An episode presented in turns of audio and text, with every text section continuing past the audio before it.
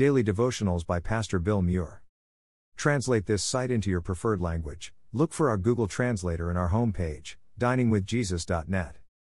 Traduce es sitio en tu idioma preferido. Busca nuestro traductor de Google en nuestra página de inicio va, diningwithjesus.net.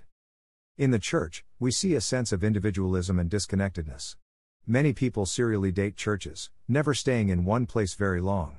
Some may stake a claim on a church but remain distant and on the margins, attending only when something better isn't going on. And then there are those who may indeed have a committed relationship with a church, but they are not all in. They aren't fully known by their community. They don't rely on the body when they are struggling, or in need.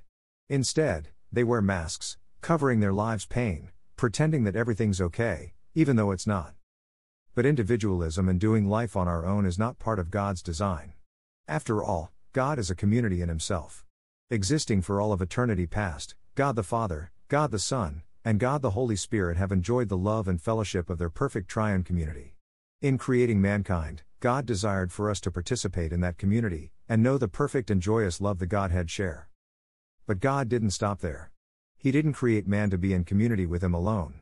After he created the world, and Adam, God said, It is not good that the man should be alone, I will make him a helper fit for him. Genesis 2:18.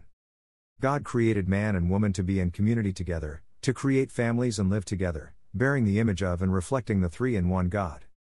Scripture is all about community. God chose the Israelites to be his people. And I will walk among you and will be your God, and you shall be my people. Leviticus 26:12. They lived and worshiped him together in community. Following the death, resurrection, and ascension of Christ, God then instituted the church, the body of Christ as a community of believers. Now you are the body of Christ and individually members of it. 1 Corinthians 12:27. Paul Tripp says in his book, Whiter Than Snow, Meditations on Sin and Mercy. We weren't created to be independent, autonomous, or self sufficient. We were made to live in a humble, worshipful, and loving dependency upon God and in a loving and humble interdependency with others. Our lives were designed to be community projects. Yet, the foolishness of sin tells us that we have all that we need within ourselves. So we settle for relationships that never go beneath the casual. We defend ourselves when the people around us point out a weakness or a wrong. We hold our struggles within, not taking advantage of the resources God has given us. Table Rock Fellowship. 3610 North Pacific Highway. Medford, Oregon 97501. Copyright 2022 Table Rock Fellowship, all rights reserved.